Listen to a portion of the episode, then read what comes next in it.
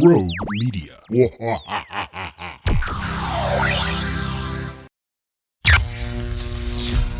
Accelerating your fandom.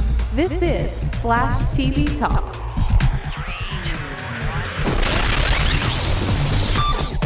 Welcome to Flash TV Talk, the fan podcast dedicated to news, reviews, and more for the hit CW show, The Flash. I'm Bo. And I'm Bell. Oh man, how you doing tonight? I'm doing well. I uh, just got back from the, the, the dog park slash bar thing that I go to with my dog.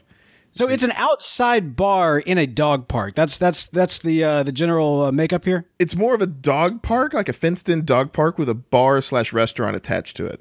Interesting. I, I bet that smells just amazing. I, I bet there is a, uh, a very pleasant aroma that uh, floats around that particular bar. Well, it's weird because you know you smell the delicious food coming out of it, and then like depending, like you turn your head slightly and you catch a whiff of of you know Not delicious food. yes. Fair enough, man. Well, hey, this is Flash TV Talk, not Dog Park TV Talk. Man, we got a great show planned for tonight. And uh, here at the top of it, we got to give some special shout out and thanks to our new patrons who are helping make this podcast happen. Shout out to Brain Trust member Laird. Oh, man, I love Laird so much. He was, of course, a, uh, a host, I think, a few times when the uh, in the first season when Legends was trying to figure out what it wanted to be. We also have uh, Jim and Steven, who are superheroes. We also also have heroes Angela and Kevin, who have uh, come on to help out with the show, uh, which is great, man, because these guys they rallied together. They made sure, by the way, that not just were they helping to make this podcast happen, they were working, man, to build up to the next reward for the Flash TV Talk Patreon account, which can be found at patreon.com slash TV Talk. The reward, of course, that was just unlocked through the wonderful contributions of our patrons. Yes, ladies and gentlemen, Ring That Grodd is coming back. Ring that Grodd's coming. All right, so when when are you doing this? Because that's the thing. I saw I saw the reward ding, and then I was like, all right, well, let's see it. Let's see those pictures, man. You uh, you got your comeuppance. Let's let's do this. When is it happening? Uh, it's it might be late on Saturday. Awesome. That's the best time to do it. Yeah, yeah, Was it late on Saturday where you and I and the Power Rangers and Chad Rook all like went what bar hopping? yes. Okay, that was awesome. And that was on Sixth Street. do that street. That's the one.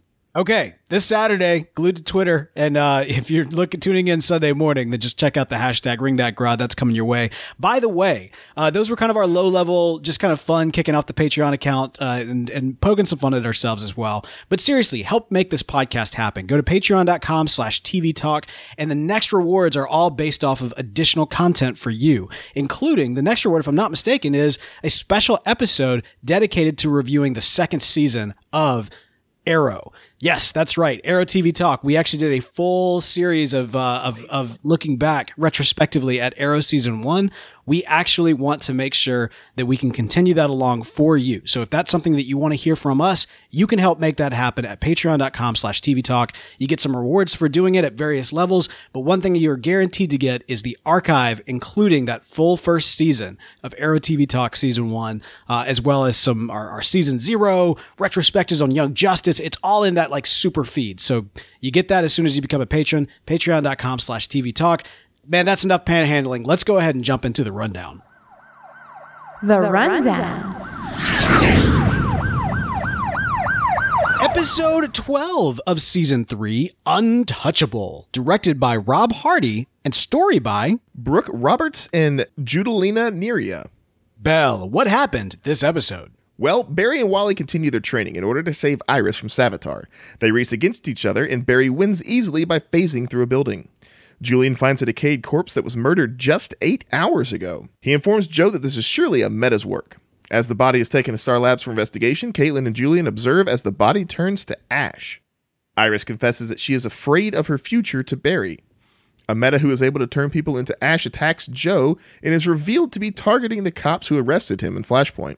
Barry teaches Wally to phase, which he uses to expose the meta to his blood and strip him of his powers. Joe insists that everyone be honest with him from now on after learning of Iris's future death.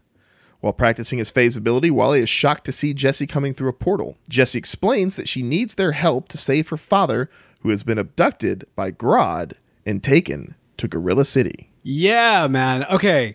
So I, I you know, there, there's a lot to unpack in this episode. There's a some of my favorite moments, honestly, of the entire series happen in this episode. But I think we need to start things off with somebody who did not get a lot of love last episode, and that's Papa Joe. Uh, this was very much a great episode to kind of explore what's going on with him. You know, he's kind of been having this off-screen relationship going on. You know, I mean, like we've seen little bits and pieces of it, but like I feel like while the team has been gathering together and fighting supervillains, he's been off romancing his lady friend. Yeah, yeah. It's and you know it's it's it, it sucks for Joe because like none of that stuff gets you know screen time. well, I mean, at the end of the day, if you'd rather, would you rather watch Joe bumbling around trying to bust a move, or would you actually, you know, rather see the Flash, you know, fighting uh, Look, the, the, fumbling around, you know, failing to bust moves relates to me.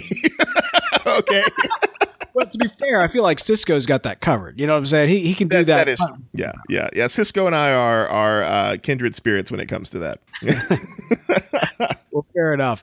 Um, you know, they he's got the situation where um, you know, it, it's he's taking the relationship to the next level, and he's meeting his girlfriend's daughter, and you know, he wants to kind of present his family. And I feel like this is the first time, by the way, in, in, the you know, while while he's kind of trying to piece it together, and he's getting feedback from Barry and Iris you know, once it actually comes together and they're all sitting around the table at Jitters, I feel like this is the first time that we've really gotten you know, we've gotten a lot of West family dinners and we've gotten a lot of like meetings around the West table, not necessarily meetings, but just kind of hanging out, talking and processing around the West, you know, dinner table. But something about this felt like almost like a almost like a Thanksgiving dinner. You know what I mean? Like there was a very family element that I don't think that I've really felt uh, at all, actually, in the entire history of the series, like I felt this time with Wally, Barry, Iris, and Joe all sitting around trying to impress, you know, his girlfriend and her daughter. Well, you know, they, have had family dinners, right? You know, uh, Iris's mom came back and they kind of had a family dinner and they've done the, the, the Christmas thing. But you're right, though. There's never been like a goal, I guess, impress, you know, Joe's girlfriend, right? Yeah. It, well, it, it's not even that. Like, you know, you mentioned his, his wife uh, you know, his, his ex-wife, I suppose, coming back and, and, you know, sitting around the table with her. And that's an intense situation. I guess that's really what it comes down to. I feel like historically, when the West family has all kind of been around the table, um, you know, for the most part, unless it's Christmas, they're all either kind of sad or anxious about something there's no levity, right? Like th- th- this was the first instance where they've gathered around a table, and it hasn't been because someone is either dying, about to die, or well, you know. technically that was that that is technically the situation. But yes, yes, that wasn't like the reason, or wasn't like front of mind. Like, and so there was just something about the fact they were all together, and it really made me appreciate the fact that the changes that the series has made, the creative kind of licenses that they've taken with the characters, especially with the character Wally. You know, in the comics Wally West is Barry's nephew. He's actually Iris's, uh, her, if I'm, uh, it's, it's, it's technically her nephew. And so Barry's nephew by, uh, by marriage. They've obviously made a lot of creative licenses and, and, taken some creative licenses with the way that they've changed the family dynamic, making Barry Iris's brother. And in, in fact, with the way they've told the story, Barry's brother to some extent. And so to have that kind of pulled into a more, you know, central nuclear uh, family type relationship, it really strengths strengthens the Flash Kid Flash relationship. I feel I, I felt this episode more like the Flash family that we know, or at least that we've gotten thus far, is really and truly a family. Um, you know, we hear that a lot in comics. And, and, and for those of you who don't necessarily read the comics or, or if that's not necessarily uh, your background, you, you hear, like, for example, there's the Flash family, there's also the Bat family, there's the Super family. And this basically just relates to the fact that all of these, you know, title characters have these supporting characters that are also surrounding them. So these heroes either have these sidekicks or these partners or whomever they may be that are part of kind of the family tree that make up, you know, whatever that, that, you know, crime fighting organization is. Uh, in, in Flash, the Flash family has always been a little bit more of an actual family because of the nephew relationship. And once we see somebody like Bart Allen, who is li- literally the uh, part of the lineage of the Allen family, he's, uh, depending on, on the interpretation of the character, he's either his grandson, his great grandson, or, or further. But regardless, like there's always been a actual like biological family connection. Here, it's it just feels stronger, man. Like Jay Garrick, I know he wasn't in this episode, but Jay Garrick is like literally his father. His father's just from right? another universe. And Kid Flash, Wally, is instead of just this nephew, which you know the nephew uncle relationship that's that's different than a brother brother relationship. Yeah, like a surrogate brother, right? You know, Exactly. yeah. And so like here, like they are brothers. And so, you know, the the fact and who knows what Bart's gonna be. When it's all said and done, he may end up being, you know, I got it. Uh, Bart is going to be a uh, one of those like parasitic twins that's like inside Barry.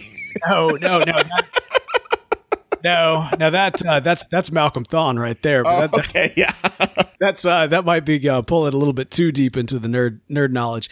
But I, but I will say this, man, it's very likely that that they could go a route where Bart is actually Iris and Barry's son, as opposed to Ah, as opposed to grandson. Now, I, I doubt that's the case, but but you know, point being, they've taken creative licenses to make the Flash family feel even stronger, even more connected as a family.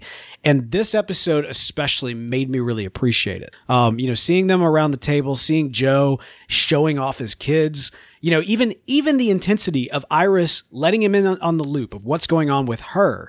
And the fact that he, you know, he points out Barry and he's like, he's like, I'm not mad at, you know, Cisco and Caitlin because who are they? You know, like, Yeah, yeah, yeah.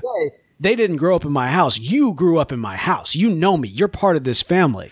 I mean, he's, he's mad at Iris too, but But you want to know what what made me kind of disappointed about that about that scene mm. where he what? gets angry is that I wanted I wanted Barry to to to get mad at him and yell at him and be like, "Yes, I know how much she means to you, which is why we didn't tell you." Because that because like that that's the reason why, right? It's because they knew he'd go off the edge. They knew he'd you know yeah. And I know his mind and and and I, I think that's important for them to tell him that it's like we know how much she means to you which is why we didn't tell you so that you don't go and do something stupid Yeah, but here's the thing, and I mean, we we kind of disagree on this, right? I mean, you supported the idea of of not telling Joe. Uh, I I was I thought that I didn't think that really made sense, and part of that too is that I want to say and uh, I can't remember if it's Arrow season three or four, but one of the characters. Uh, uh, one one character who is the daughter of another character dies, and they decide not to tell the father of the character that died. I don't want to spoil it, I suppose, since you haven't seen it yet. But point being, they stretched that out for an entire season, way too long, and it was the worst, worst story in the entire series. Uh, well, Oh my gosh, I'm so glad that they finally brought the cat out of the bag this episode. but that's what I'm saying. Like, not not only is it good to have it out there, I just I think it makes sense to to get him in, like involved from probably day one. I mean, there's no real reason why he shouldn't be in it. I get that they were trying to spare him while they were trying to fix it, but they're a team. They always have been a team. And I know Joe's been a fringe member of the team, but he's he's part of that. And I think I think that was kind of a, a big theme throughout this episode is really about kind of being a team player and, and understanding that you can't do it all on your own rather than it not being Barry doing it all on your own. It's like everybody individually. We all have to do this together. And that's what makes us strong. Yeah, but yeah, and you know, I I, get that aspect of it. Like, it, it almost seems like they drug it out too far, and that they should have told him. But that's one of those things where where maybe they emphasize how much of a of a negative reaction Joe has when Iris gets in trouble and things like that, and so that could kind of help reinforce their de- their decision. But I, you know, I'm I'm glad it's finally over because it's one of those things where uh, it's you know it's lying by omission, right? Sure. yeah it, it, it's it's it's one of those things where they're not technically lying to him they're just not telling him the truth One of the things I loved about that, um, you know, that I, I keep on wanting to call it a dinner scene, even though it was just a coffee scene, because it really did feel like a family dinner table. But, but you know, what I loved about that is that, you know, Kid Flash, he- he's got a fangirl, man. yeah And and I, you know, I, just goes straight to his head man I loved that. You know, we we see Wally throughout this episode as you know he's being trained. You know, uh, even just that opening sequence of him racing Barry and, and having just being like just super cocky. which was awesome Well, and the great thing is, is that you know we see even in that race, everybody's betting on Barry except for uh, except for HR. He's like, you know, he's all about supporting Wally and that positive reinfor- and reinforcement and everything else. And um, I mean, Wally would have won. I mean, correct me if I'm wrong here, but Wally would have won had Barry not faced. no barry hit the wall first before wally got there Yeah, I guess that's true. But weren't they going kind of back and forth throughout the race? they, they were they, they were kind of bouncing back and forth and like they were, they're pretty much evenly matched the, the the thing that's impressive about it is that wally was that fast being so much of a novice uh that's what's impressive about it is like you know it- it's taken barry three seasons to get that fast and it's taken wally like three episodes yeah, yeah. No, this but this this was a great journey for for Wally. I mean, we have you say that, but we have actually seen Wally constantly training. Sure, sure, sure. Whenever we Yeah. whenever we see him, we're always pulling him off of the you know off the track, you know up up top, and so like he is constantly constantly running, and he loves it, loves being Kid Flash, and we see kind of him getting his uh, adoration throughout the city. We saw that a little bit last episode, but him getting his own fangirl, cheerleaders. uh, him getting his own fangirl this episode, man, like. That, that was nice. I, I liked I like to see that. I also enjoyed the position that that put Joe in with trying to choose like you know who's the real hero here. It's like he's choosing like which son is his favorite. That was so great. It was so great. Yeah. it's like you got two kids, right? It's like, well, which is your favorite kid? It's like, well, I love both my kids. Come on, one of your kids you like more than the other. Awkward place to be in. Yeah. But uh, it actually even in that even in that uh, that scene when um, you know when uh, Yorkin, which by the way, not a reference to me for those of for those of you who thought that was a reference to me, no, that is an actual uh, comic book character. Um, when he actually busts into jitters and starts, you know, uh, uh, calling Joe out, you know, Wally jumps in, he, he gets his costume, he's like ready to go toe to toe. But Barry's up in the corner, he's like, you know, do this, do this, come on, son, no, no, no, kick the ball, kick the ball, no, no, no, pass it, pass it, you know, like, like he's uh, Yeah, it's like sideline, you know, uh, uh like backseat flash, backseat superhero. That's exactly. He's a back, backseat coach in the superhero, backseat hero. Yeah, no, definitely, man. Uh, but he did a great job. He did a great job. Yeah. I really like that that dynamic. I feel like the the relationship between Barry and uh, Wally. You know, at first always seemed forced because literally it was forced. It was, oh, here's a brother you didn't know you had. But I'm starting to like, I really am starting to really like this build up between the two because there is a brotherly thing that's going on. At the same time, Barry is also dealing with the fact that he has to train Wally. I mean, he's not just his brother, he is his trainer. There's a lot of references to those that came before that helped Barry be what he is, including, you know, uh, Harrison Wells of Earth 2, um, you know, Eobard Thawne, Jay Garrick. I mean, he even mentioned specifically that most of these people were all like supervillains. You know, yeah, and even the two thirds of them. and even the villains were better at training Barry than he is at training Wally in his own mind. yeah, Of course, there is kind of a, a, a concept of spiritual almost versus practical. When when he's trying to teach him how to phase, and he's like, you know, oh, you gotta, you know, release your cells and vibrate at the speed of air. You have to feel it. You have to just know what's going on in your body. There's almost like this yoga esque kind of spiritual, uh, Buddhist nature to what's going on with the way that very zen. Exactly. And at the same time, Wally's pushing back, like, yeah, okay, but like, how do I do that?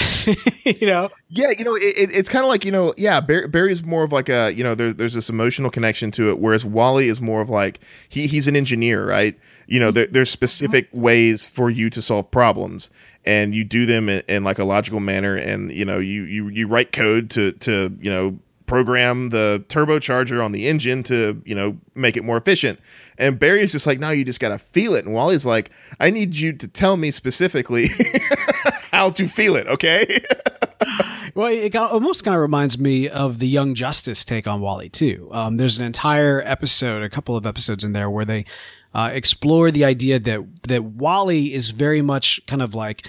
Uh, you know, very much, very technical. Like I, I see what I see, I know what I know. Tell me how to do this, and I will do this. And doesn't have kind of this spiritual, emotional thing. Now he he kind of evolves in that series to get there. Kind of almost wondered if perhaps they were like you know borrowing a little bit from that characterization. Well, probably, and I think it's another thing too is that you know Barry, because Barry's also very scientifically minded, but uh, Barry is fused with the Speed Force, and so he is he is intimately aware with it, intimately uh, more knowledgeable about it. Whereas Wally hadn't had that experience yet, right? So so Wally's still this this uh, you know this scientist going into this unexplainable thing and trying to figure out you know logical pathways to achieve these impossible feats, right? Whereas you know Barry has like he he's been in the Speed Force, he knows that like he he has this fundamental understanding that Wally doesn't have yet, and it's kind of right. yeah Yeah, yeah. Been to the Speed Force thing. I thought about that a couple of times during the training because that really was like this come to Jesus moment for Barry. Like he, Yeah. he, he, like transcended essentially, and like you know, like now exists or, or at least has a better understanding than I. Th- I would argue even Eobard had back in season one. Yeah, yeah, absolutely. I, I would agree with you 100 percent on that. Uh, and it, it's it's kind of like Barry is trying to explain skydiving to someone like Barry's an avid skydiver and he's trying to explain skydiving to someone who's never been in a plane before. They know what planes are, they know what skydiving is, but they don't have the experience of the of the acceleration of the takeoff, you know, the the bumpiness of you know the turbulence, the free fall with the wind blowing in your face. Like they don't have like like you know it, it's it's simple for for you and I who you know never you know uh, done skydiving before to kind of like oh yeah you're just you're falling through the air because like we've fallen and you jumped off a diving board or something, but it's a completely different experience. And so like we know what it is, but we don't know what it is because we haven't experienced it. I think that's that's the biggest difference here between the two is that Barry has this just deep fundamental understanding that Wally just hasn't had yet. And so it's it's harder for it's harder for Barry to teach somebody who doesn't have that experience because when you do, how do you explain it to somebody who hasn't? You know, it's it's it's it's it's an interesting conundrum that he's in. Yeah, of course. Uh, all this training is ultimately to to eventually save Iris, uh, who is still, you know, she she still again does not have a death wish. I mean, that's not what she's after, but she is very much kind of resolved to her fate. Uh, it still kind of weighs on her emotionally. But even when she's attacked this episode, she says very specifically, "Yeah, this is not how I die." so she's ready to throw down and ready to go. And I, I really do, man. There is something about this kind of almost like Irish un, or Iris Unleashed, where you know she does almost feel invincible. You know, like it's it's a weird conundrum. Uh, you know, it's it's almost this dichotomy, right? Like on the one hand, she's dealing with the fact that oh, I am probably going to die in in in a mere matter of months. But on the other hand, it's like oh, I'm not going to die, you know, at all for the next couple of months. So I love how they're playing up that dichotomy. It's weird to me, right? Because it's one of those things where, yes, okay, she dies by the hands of Savitar. So she knows that's how she dies. But they've also conclusively proven that they can change the future. So what is preventing her from standing out in front of a Mack truck, dying right then and there, Flash. and completely altering the future, right? Flash, Flash would run in and save her. You, you think that's you think that's what would happen? Yes, if she stood in front of a Mack truck, I know he's faster than a Mack truck. Now he may not be faster than Savitar, but he, I know he's faster. but like you know it's completely you know but but one of the things okay so she knows she's going to be you know uh, okay break one of your legs really horribly the day that you're supposed to die you'd be in the hospital what is Savitar going to go to the hospital Savitar would go to the hospital. Yeah, yeah, yeah, yeah. History. so right. so history changed at that point Let's teach. Let me teach you something I learned from Legends, my friend, host of Legends TV Talk. you know, apparently time wants to happen. The future wants to happen, right? So there's kind of this deal where they they have to almost kind of push against fate. Now they can change it, they can tweak it. We've seen that, and so you know, not only that, Barry literally has the has the ability to completely change everything. Um, but at you know, colla- But that's my point, right? Is that they should be more cautious because they know they can change the future. So Iris could accidentally die or accidentally, you know, hurt herself in a way that would change the future in a way that they're not anticipating. Yeah, all I'm I know that you know that Barry knows that, uh, and that's about it. Like that's the thing. He he has explained that to him. It's kind of like what you were saying before. Barry can explain this to people who are not speedsters, but from their standpoint, they're still going to latch onto the fact that yeah, I'm probably going to die in a couple of months. They don't have that same understanding of the fact that time is fluid, and on top of that too. You know, Barry's not exactly coasting here on the idea that, oh yeah, we got this changed. It's no big. Like, no, he's he's very intense about all this. So as in as much as he is trying to comfort Iris, he has not been that much of a comfort to Iris. Yeah, because he's he's like, why should I comfort her when I know I'm going to change the future? What he should be doing is consoling her and understanding where she's coming from, and uh, you know, also work feverishly on fixing the future. Because right now he's kind of like, babe, don't worry. It's not like you're gonna die in six. Oh wait, you might. Um, you, you know, it's it's he, he's kind of like ignoring that that aspect of it because it's not his life that's threatened; it's hers. Well, But no, by by her life being threatened, it is his. Uh, it's, Well- it's it's both his life and his future. You know, the the paper in particular comes up, and uh, and the you know the the first kind of big clue that this really was impacting the timeline is that that newspaper changed. Yeah, I, I I know. I see what you're saying, but it's like one of those things where you know you have you, you, got to draw straws, and whoever has a short straw is the person who's gonna who's gonna die, right? To to save the party or to you know make sure there's enough supplies or whatever. And when you pull that long straw, you're like, yeah, and then like, oh man, I feel so bad for everybody else because you know they might get it, but you really kind of you do and you don't. I, I, I, I'm not saying that Barry is like not afraid to die or anything like that, but it's one of those things where I don't think you know he's not in the same mindset that she is because he's not facing this. Uh, uh, I don't know, man. I mean, like he even had that moment specifically with Joe where they were talking about, you know, Joe's like, "Look, I, I get it. You know, I'm no longer the most important guy in her life." And Barry even says to him, like, you know, you're a close second. Like, the, the fact of the matter is all of these characters their lives are intertwined. Barry and iris their life is not just intertwined as a you know stereotypical you know cw couple either. I mean there is this extreme history. They grew up in the same house. Like you know there's a lot of weirdness there but there's also a lot of like you know a lot of kind of uh, layers. What, what's the, what's the right there's a strong foundation that is there for this relationship that most relationships don't have. So even if something was to happen to her, it's not just he lost somebody who was he cared about a lot. It's not just he lost somebody who was this girl that he just started dating. It's not this he lost somebody that he was hoping to marry. It's all of those things plus, you know, a friend, a, a friend throughout his entire life, a sister throughout his entire life, like, you know, a family member. His father will be mourning her loss. Like it's it's it's so much more complex uh in in their relationship, which is again I, you know, I love the creative licenses they've taken with with the character and, and tying them like that because it does open up the opportunities for far more complexities to a risk factor like this. And for the characters, I still don't think she's going to die. In fact, never before have I been more sure that Joe is definitely going to die at the end of the season. I really don't want it to happen, guys. he is toast. He's just so happy right now. He's so happy. And even that little little chat that he had with Barry about the end of it about the prophecy. You know, like the fact they're bringing that back up, the fact that Joe is the one bringing that back up. Oh man. Well, because now Joe has it in his mind that he's going to change it. He's going to be the one to sacrifice himself. Basically, he'd do it in a set. He'd do it in a heartbeat. He'd in a do heartbeat. it in a heartbeat. And that's the thing. I, I guarantee it's not even going to be an accident type deal. He is going to like actively somehow be the one that jumps in and, and takes that. I don't know oh, how, for sure but that's what's going to happen. Um, He's going to get Velocity Nine and just like run in there and like Batista bomb Savitar or something. I don't know. as, as, much as I'd love to see Speedster Joe, I think uh, yeah, I, I, don't know about that one. I don't know. um, you know, Caitlin actually gets uh, uh, pushed to the limit as Iris is uh, facing off with this. Um, you know, this this dusting, aging. Do they ever have a name for um, for essentially what that power was? You know, I, I don't remember. Harry didn't name this guy, did he? Well, Harry is on Earth 2, except he was he was recently captured by Gorilla Grodd. We'll talk about that later. Sorry, not not, not Harry. Uh, uh, HR because HR's been naming everybody this season. Well, Clive Yorkin is the actual character's name, and I don't believe in the comics he actually ever did have a a, a name. He was a, essentially a public a public villain. He wasn't like the Ash Bringer or anything like that.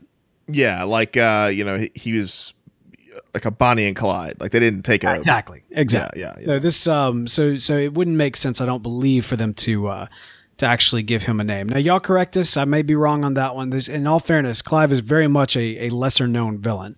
Um, so y'all let us know if I'm wrong on that one. But yeah, no, I, I don't think he did have a name, man. But regardless, this kind of necro dusting power that he had uh, it was affecting Iris, and they determined that the best way to deal with it was to keep her arm cold.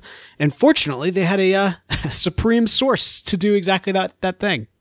Yeah, you know, I'm wondering like how cold they needed it because I mean, they're in a lab. I'm sure they have liquid nitrogen to cool things. Uh, would it be better to risk Caitlin going Killer Frost, or just to go run to the supply closet and get a bottle of, liquid nitrogen. No, you're right. I mean, they they've been very cavalier about the fact they have a supervillain waiting to happen, and they all know this. Like it was before, it was we knew this because we all have future knowledge, but now they all know this. They yeah, no all, one does not know that Caitlin becomes Killer Frost. but I will say this, man. I love that Alchemy gave her. I mean, Julian, sorry, gave her that uh, that that pep talk, and he he kind of kept her through that and you know, we almost have two recovering villains. You know what I mean? Like both of them, to some extent, uh, are, are, not necessarily have not been in control of their actions when they went the supervillain route. Now, I would actually argue that Caitlin is far more in control of her actions than Julian was when he was controlled by alchemy. But regardless, they're both kind of in this kind of recovery mode, and seeing them lean on one another, it's actually kind of nice. And and I value Julian as a member of this team, not just for his scientific knowledge, but I think that we've needed somebody like that that can understand what Caitlin's going through because legitimately nobody else can. Yeah, you know what it reminds me of? It, it kind of reminds me of the story in Breaking Bad where um, Pinkman, Jesse Pinkman, Oh yeah, yeah. goes goes to rehab and he meets that girl in rehab, and they sort of like you know they they they try to get clean together. Of course, everything you know, no spoilers or anything, but like it doesn't happen that way. But that's kind of the vibe that I'm getting right now. Is that is that they're they're sort of since both of them know uh, you know intimately what it's like to to to be down that path. They're really the only two that can help each other. Yeah. No, I, I like it. Um, like I said, I like Julian this uh, this episode. Seeing him even being willing, you know, like at the beginning of the episode, like, oh, well, we have protocol for this kind of thing. He's like, oh wait, no, we don't. We don't have to do that. Okay then. he was such like a stickler at the beginning of the series, but I guess everybody's a stickler until they realize they can break the rules too, and then, True, true. then we all go to Star Labs. But, uh, but yeah, no, I, I, I like um, I like their relationship. I also like that their relationship is not romantic. I always feel like we, we get the situation where Caitlin has to get stuck with the new guy. And uh, and so I, I actually like them developing an actual relationship that's not necessarily a romantic relationship. Yeah, that's kind of a breath of fresh air because it, it always seems like who are they going to try to hook up Caitlin with this season? And this, this is more like a, you know, hey, we're, we're comrades in arms. We both have this struggle and we both have these things to overcome. And so we're going to, to do this together. In the fight to determine uh, what Yorkin is up to, Cisco gets an idea that defies time and space and laws and physics and uh, basically everything that is. And they have developed this understanding, which is so awesome. Probably the most like like huge reveal, I think, to some extent, uh, which is that because there is an infinite amount of universes, there then must be a universe that is a mirror to what Flashpoint would or slash could or slash was. Yes? Yeah, that was pretty neat, right? So Flashpoint does exist in its own separate universe, albeit uh, not necessarily the, the, the Flashpoint that Barry had created, just one that is essentially that exact same universe, right? I mean, like, I, I want to make sure I was following the logic that they laid out there. It, yeah, it seems to me like Barry doesn't create this Flashpoint, but the events that happen here result in Flashpoint. Right. Right. Yeah.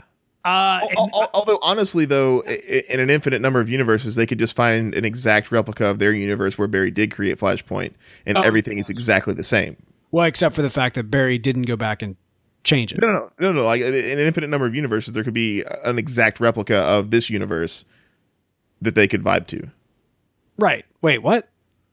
so there's an infinite number of universes right I'm following that. Yep. so th- there's nothing that could prevent this earth earth prime where barry created flashpoint from happening on another universe somewhere else But how would that be helpful? I mean they, they just need to go to flashpoint Right, but that wouldn't it make more sense to go to a universe where it is essentially Flashpoint? Barry, Yeah, sure, sure. I, yeah, I, I'm just saying that there, there, there's a lot of, like with infinite universes. I'll put it this way: Flashpoint, Flashpoint, the Flashpoint universe is a universe where Barry Allen never became the Flash. Yeah, So that's what they need. Like, they don't necessarily need a universe with Barry even doing X, Y, and Z. They just need that particular universe with the exact same, you know, variables that that created that that custom universe, so to speak. yeah, So yeah, I love I love that concept, man, because that that opens up the opportunity for a lot more. Uh, it also kind of begs the question too about the the alchemist stone, the the sorcerer's stone, or the philosopher's stone. uh, so they've been talking about how that stone has been giving people powers from Flashpoint. Is that is that the case? Like, is it connected to the timeline, or was it actually connected to the the Earths, like to the universes? See, I don't know. I, I need to go back and rewatch some stuff to kind of see if, if maybe there's some more hints that are dropped about that. Because I, I kind of get the picture that it's something to do with the timelines. Yeah, me too. Okay, all right, yeah. Yeah, and, and so I, I, I Savitar. And Sa- I mean, Savitar theoretically can. Well, he's he, he's linked to the multiverse. It seems through some way, but I think Jay, that yeah, Jay knows him. But Yeah. does, Jay, does Jay know of him, or does Jay know of like his version of Savitar? I think he knows of him. I think Savitar is somebody. Like Uh, that exists outside of time and space, which would make sense given you know the fact that literally he exists outside of time and space, and only speedsters can see him. Because speedsters are intrinsically linked to time and space. Oh man, whew, I just got chills. Yeah, no, that's good. Yeah, yeah, yeah. So from but from that angle, it doesn't have to be just timelines. It it could be multiple Earths. Savitar could essentially be linking, you know, Earth 1389 with this Earth, assuming that 1389 is the Flashpoint universe. You know what I mean? Like maybe maybe that's what the stone is meant to be, almost like a conduit between Earths. And it just so happens that Flashpoint that's a pretty big coincidence. I think it's timeline. I I, I think it's timeline. But here's the thing, though: there, there can only be one Savitar who jumps between these places. Sure. Simply because if not, then all Cisco would have to do is vibe to a universe where Savitar was defeated, and go ask Barry, "Hey, how'd you defeat Savitar?" all right. And- so, but, but the other thing too could be that because Barry created a flash, because Barry created a Flashpoint timeline, and then undid it, maybe the fact that this Earth's timeline resembled almost like the exact same frequency of this other universe entirely. Maybe that's what gives them the connective tissue, essentially. The fact they were kind of in sync. Um, bye, bye, bye. Maybe that's why. maybe that's why the Sorcerer's Stone or the Cal, the Philosopher's Stone I just want to call it the Alchemist Stone. That's what it is. It's Sorcerer's Stone, Philosopher's Stone, Alchemist Stone. It's all it's the all MacGuffin same. Stone. That's why the MacGuffin Stone is able to do it, my friend. yes, the MacGuffin Stone. Thank you. I don't know. I, I hope we get some uh, some stronger uh, explanations there. But I do I do love that that we get a little bit more of a, a look at the infinite earths, which is going to play into the future. Of course, the big jump at the end of this episode is that Jesse Quick pops over from Earth 2 to tell Wally that her father has been kidnapped by none other than Gorilla Grodd. Yes, indeed. Grodd is coming back. We've known this for some time. We've talked about it a little bit on the show. We're really excited for the upcoming arc. Uh, I believe it's a two episode arc about uh, Gorilla City and Grodd and everything else. One thing I don't think we did know, at least you and I didn't know, is that it would involve Jesse Quick and Harrison Wells of Earth 2, aka Harry.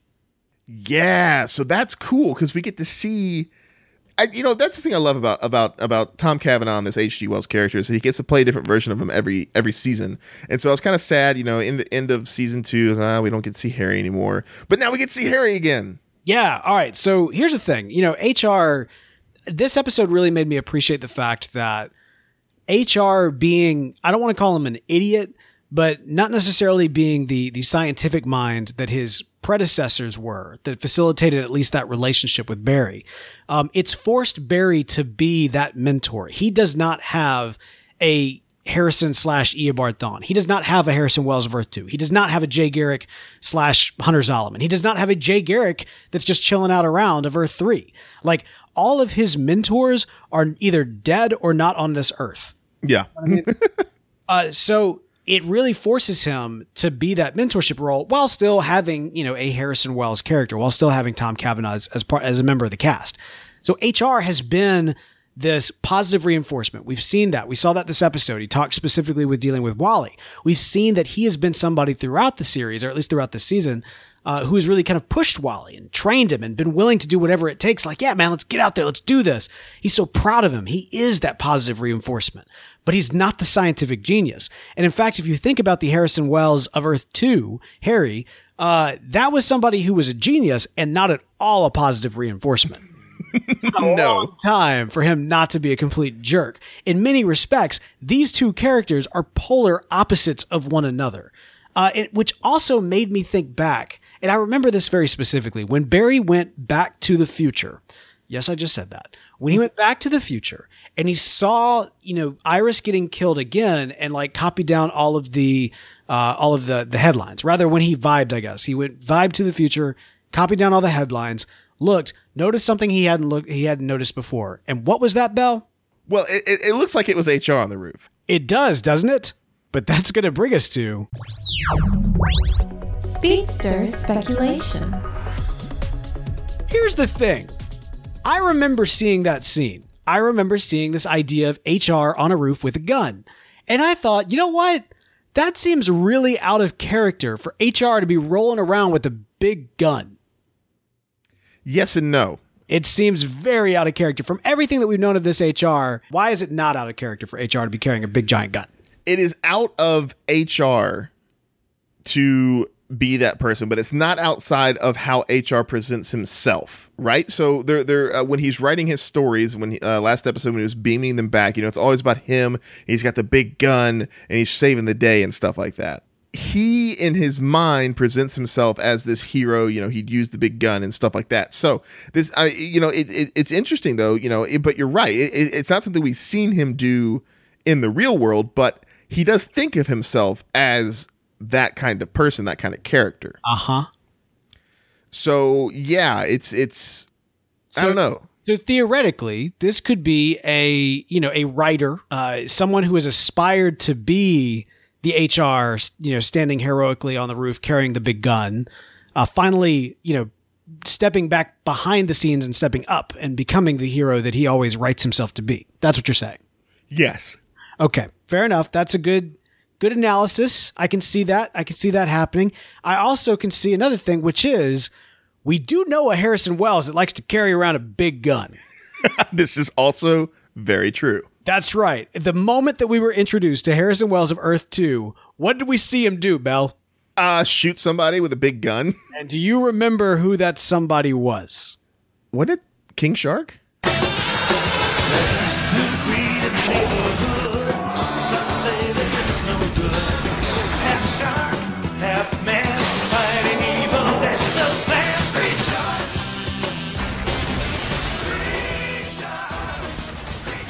Yes, King Shark. yes, indeed. It was King Shark. But yeah, no, this was, he was, dude, he was like blowing dudes away and not taking names. Like, Yeah, why even bother taking names when you can just shoot people, right? I created a metahuman. I had created a watch to tell me when metahumans are around so I could blow them away. Like that is totally Harrison Wells of Earth 2, better known to the characters and many as Harry. So Yes. I'm just saying we get a return at the end of this episode, or at least a nod to the fact that Harrison Wells is in dire peril. Do you think that Harrison Wells of Earth 2 is going to be rejoining the team? I mean, I don't, you know, I don't know. It's one of those things, right? Because we we we know from the end of this episode that we are going to go see Harry again. Well, we don't even know if we're going to see him. We might see the remains of him. I mean, you know, Well, right, right. But I mean, you know, they're they're they're in danger. There's a potential for them to save him. Uh, and you know, Harry's one of those guys where he's not just going to sit there and be like, "Oh, thanks for saving me. I'm going to go back and like you know ignore the fact that you saved my life." He's going to be one of those people who's going to like you know pay them back, right? And be like, you know, you saved me. I'm going to help out and save you, or or or help in some way, right? right? Okay, so it's it's like you think we're going to get him for a couple of episodes, and then maybe we might theoretically get him at the end of the the season. Maybe, maybe. It, it seems like something that you know. Why else would we have a, a two episode, a two part episode dealing with the rescue and saving of of, of, of Harrison Wells? I mean, I to some extent I hear you, but at the same time, I mean, think about it from this standpoint. What's the driving factor here? And that's Grodd. We got a big. The, writers wrote a huge check at the uh, in season two when we sent Grodd to Earth two into in fact an entire gorilla city. Um, you know, this idea of Grodd now getting the opportunity to perhaps you know, establish himself as a ruler, maybe dictator of Gorilla City, and then weaponize this kind of army to invade Earth One. Um, that's something that I think from the very moment that we saw him left on Earth Two, that's something we wanted to see. So there is kind of this additional catalyst for what needs to make that happen. And think about what on our Earth, Grodd was, or, or rather Harrison Wells, what he perceived Harrison Wells to be. And that was his father. You know, you, you'll remember that Eobard, under the guise of Harrison Wells, quote unquote, saved Grodd, but at the same time, he was somewhat of a, I don't want to say abusive, but maybe, um, oh, what's the right word? Uh, Father never asked, he told. Remember, like, Grodd was very much like, a very strict, strict father. Yeah, I mean there was uh like this very much um authoritarian figure. I guess is probably more than a paternal figure. Yeah, yeah, yeah. He wasn't very nurturing. He was more naturing. And the last interaction that Grodd had with him, uh, from his perspective, was actually with Harrison Wells of Earth 2 pretending to be Eobard Yeah. in an interesting twist. So, from that standpoint, it's very possible that Grodd has both these complex daddy issues from you know with with Eobard as a father, as well as the betrayal issues of still thinking that that same Harrison Wells was the one that betrayed him, with that actually being the Harrison Wells that did betray him. So C- Can I just like point out how terrifying it is to have like an 800 pound telepathic gorilla with daddy issues? Uh, yeah, you, with that, and by the way, an army of 800 pound intelligent gorillas. Right, right. Yeah. So Harrison Wells of Earth 2, uh, it, it makes sense that he would be the the catalyst that kind of kicks off Jesse coming and pulling everybody back to Earth 2. I'm really excited that they get to go back. I love that we got a tease of that, you know, um, last uh, last issue or last issue, last episode with uh, Kid Fl- or with Cisco fighting Gypsy and, and just you know popping around and seeing Earth two for a brief moment. Uh, so the fact that either they are going back or, like I said, perhaps we will have an alternate dimension of gorillas invading Earth one, which either way sounds awesome. Yeah, I'm sold. You know, one way or the other, I'm sold. So at the end of it, when it's all said and done, though, I mean, this is a this is a big arc. It's Grodd. Um, it's going to be expensive, I'm sure, from a uh, from Yeah. a special effects standpoint. But when it's all said and done, Bell, do you think that we will be left with only one Harris? Like, all right, so HR and and Harry are going to meet each other. The two, the exact same person, but exactly complete polar opposites of each other. Uh, Yeah. One very energetic and happy all the time, uh, but not necessarily with the scientific mind. The other one, the scientific uh, genius, but is also kind of a jerk. I, I love I love that we get to see these two interact. I'm really looking forward to that. But when it's all said and done, do you think that one of them is going to die? Uh, no, I don't think so. I'm a little nervous, man. I'm a little nervous that uh, Harrison Wells of Earth 2 might die. Now, I don't want him to. I want him to be up on the roof saving the day at the end of, you know, at the end of the season. But I'm a little concerned here. I mean, well, what what benefit story wise does that have for him dying? Because it, it's not like it's not like Tom Cavanagh's leaving the show. He still has a character to play. Just So quick coming to our Earth. Just just making like now Jesse Quick has nothing left on Earth 2, so she's just going to come and be part of the Flash family. Uh-huh. Yeah. Hmm. I know. I don't want it to happen. I mean, like, you know, I, I, don't get me wrong. I actually would love for Jesse Quick to be a regular. I don't want it to be because Harry dies. Well, I mean, it could be just big. You know, Harry gets kidnapped by gorillas, and he's like, you know what? I don't like the fact that there are gorillas on my Earth that want to kidnap me. I'm going to go to Earth One, That'd be good. and then maybe we have maybe we have Harry for season four, because, or because you know HR goes, I don't know. I'm still very attached to Harrison Wells of Earth 2, and I love, and I, I do love. Uh, you know, we we put out a um uh, a daily discussion on the Facebook page uh, talking about, you know, HR and does he have a future on this team now that he is essentially exiled from his Earth? Are we going to spend the rest of the series with HR? I just don't think so, and I do like him, but he seems more like a consultant than like an ongoing team member. Yeah, yeah, I kind of get that picture. At the end of the day, you know, Harrison Wells of Earth 2, dude, he was BA, man. He was carrying that freaking, you know, super gun thing. He was, you know, opening up portals to other universes. He's brilliant, you know, way more brilliant than anybody else on Earth on Earth 1. Like, you know, he's he's awesome. And he so was there to kick butt and chew bubble gum, and he's all out of gum. Exactly. Exactly. So I just, I don't know, man. I just, I'll put it this way. If the prophecy is not talking about Joe, and if, say, it's talking about HR, maybe this is the episode where HR kicks it.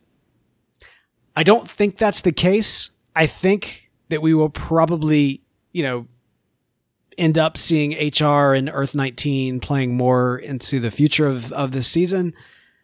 But I'm just saying, I'm just saying, maybe he might. If if I'll put it this way, if one of the two has to kick it, I kind of want it to be HR and not Harrison Wells of Earth two slash Harry. Yeah, yeah. And yeah, but here's the thing though, like I have in the back of my mind that that uh that maybe if HR is going to go, it's going to be in this context of him finally doing something of value for the team and not, you know, trying to shoot at Savitar. That's what I'm saying. Like like if he's But, but like it's not going to happen in Gorilla City episode. It's going to happen at there the it end of the is. He takes the like he like Grodd's gonna kill Harrison Wells. And so HR is like, this is this is it. I'm gonna go be be the hero, and he then he then replaces his doppelganger, who can add more value to the team. And it's a great conclusion to that. Wow, but you know, the more I'm saying this, the more I realize that we really don't know enough about HR there's Exactly. still a bit of mystery there that that that would not. Yeah, it's not as time. There is because he's still kind of like there's still some shadiness about him, right? yeah, yeah. Like because at, at least uh, Harry was, you know, yeah. Uh, I have getting my daughter back is all I care about, and so yeah, I did some shady stuff, and yeah, you can hate me, but you know what? I did that because that's who I am, and I'm trying to get my daughter back. So like, Yeah. sorry, but like uh, Harrison's still kind of like, oh yeah, there's all this stuff that I'd never tell you about unless it comes up. Because I'm kind of weird and creepy, and there's some things about me that I'm not quite sure about. All right, fair enough. So my hope is at the end of it, maybe then that neither of them die. But getting back to the original speedster speculation, we'll cap it off with this: on the roof, HR or Harry, go. So I, I'm going to go ahead and say HR because I, I, I want if there is something that's that's this that, there is something that's nebulous and weird about HR, and if it's something bad, uh, I, I feel like what's going to happen is that HR is going to uh, stop being this uh, a consultant kind of guy, and he's going to be a man of action, and he's going to try his best to help the situation. All right, I'm going to go with it being Harry, aka Harrison Wells of Earth Two. I, I, I just really hope that that's the case. It seems more like him, and also I would just I would love to see him come back in a big way. And I think that Yeah, him I, saying, I, I agree. Oh, go ahead. I just think it'd be cool with if it was him. Yeah, I think it'd be cool if it was him, but I think that's it. It would just be cool. I think there's there's, there's narrative potential for HR uh, to to be the shooter and the guy on the roof. At some point, we're going to get an Earth 19 episode, Yeah, and we may lose HR at that point. maybe. That's my thought. Well, well, like that would like that would be the oh, this explains everything that's going on with HR, and oh, now he's either dead or gonna go and do something that we don't understand yet. Regardless, I think that we we that HR is going to check out one way or the other before these the season finale, and perhaps Harrison Wells of Earth Two will come in and be awesome. I don't know.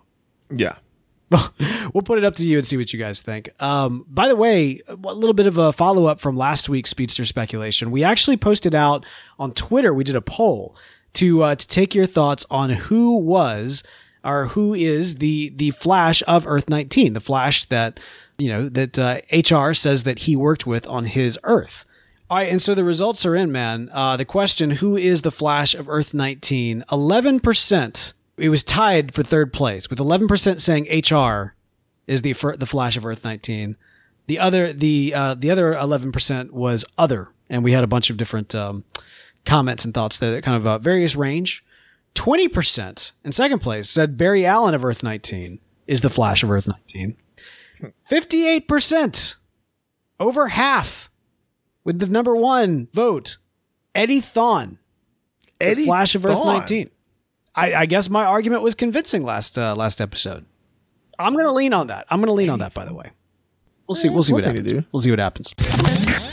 This is David Sobolov, the voice of Gorilla Grodd on The Flash, and you're listening to Flash TV Talk. I am Grodd. All right. listener feedback this week, man. We got some great listener feedback in. Uh, the first one comes in from Star Ray Wren, who says, One of the best Flash podcasts. Love the humor and insight in the podcast. I particularly love the speedster speculation section of the show and how the guys don't take themselves too seriously while still providing thoughtful the- theories on the show. Uh, I would like for Bo and Bell to start a podcast that reviews both classic and current Flash and Flash related comics and movies.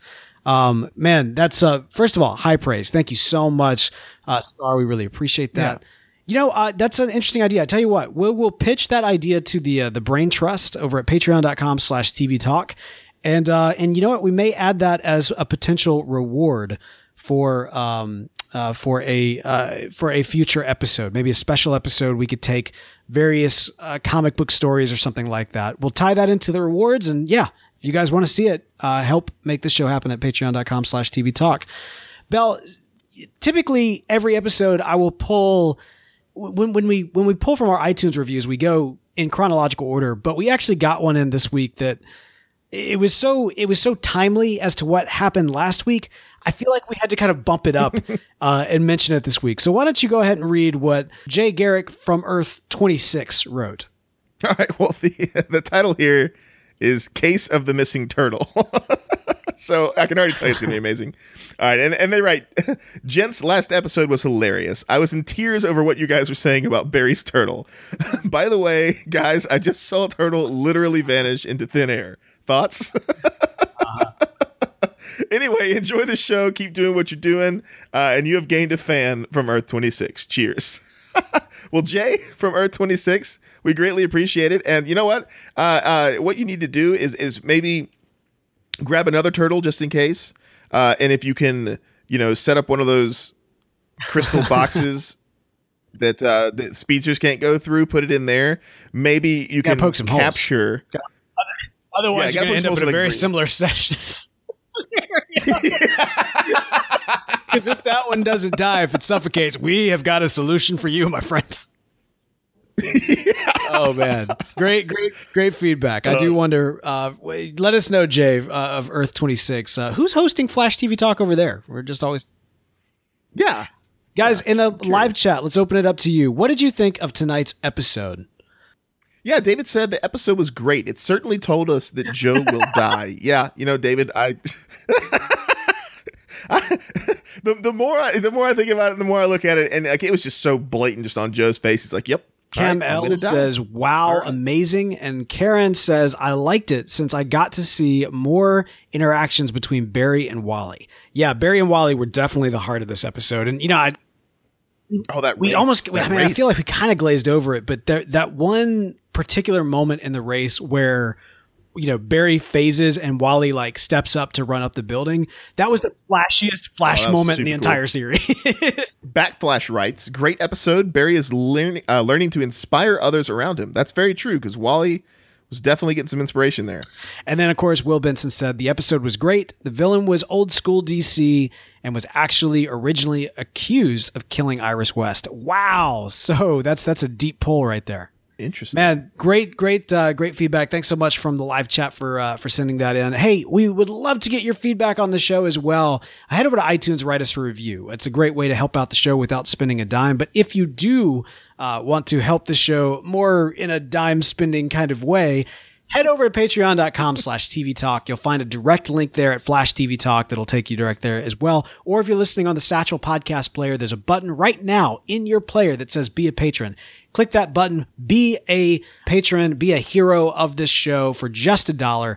Get access to a lot of great content and help us unlock even more great content for you. Learn more about that at patreon.com slash TV Talk. You can also keep up with us throughout the week. You can follow us at Flash TV Talk on Twitter. And if 140 characters isn't enough to express your love for our show, feel free to email us at flash at podastery.com. That's P O D A S T E R Y dot com. And for the latest news and daily discussions on all things Flash, be sure to like our Facebook page at facebook.com slash Flash TV Talk. And as always, special thanks to Charlie Bock, who provides our outro music. You can check out more of his stuff at soundcloud.com slash Charlie Bock. No Flash next week. We got a little bit of a mini hiatus, but don't worry, we'll be back in a flash.